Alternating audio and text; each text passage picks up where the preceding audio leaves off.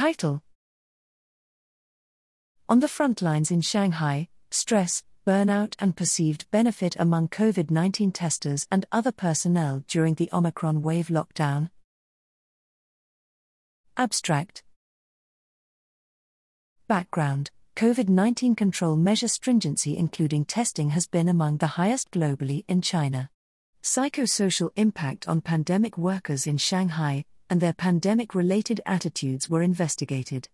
Methods Participants in this cross sectional study were healthcare providers, HCP, and other support workers.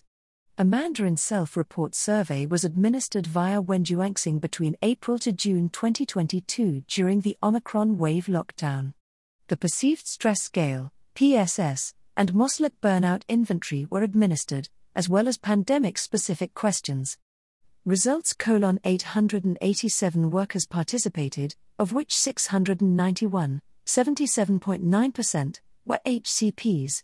They were working a mean of 6.25 plus slash 1.24 days slash week for 9.77 plus slash 4.28 hours slash day.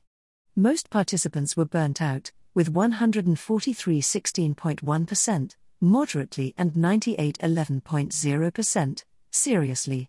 Total PSS was 26.85 plus slash 9.9256, with 353 39.8%, participants having elevated stress.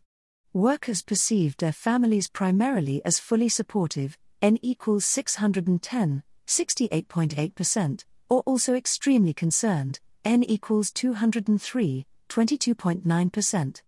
Most wanted counseling and stress relief, but half n equals 430 reported no time for it. Indeed, 2 3 RDS wanted a few days off to rest, n equals 601.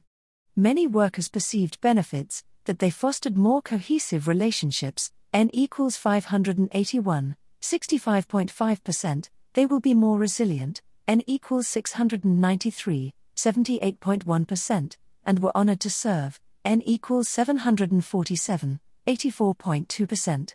Negative impacts were greater in HCPs, those with economic insecurity, and that did not perceive benefit, all p less than 0.05. In adjusted analyses, those perceiving benefits showed significantly less burnout, or equals 0.573, 95% C equals 0.411 to 0.799, among other correlates. Conclusions Pandemic work, including among non HCP, is stressful, but some can derive benefits.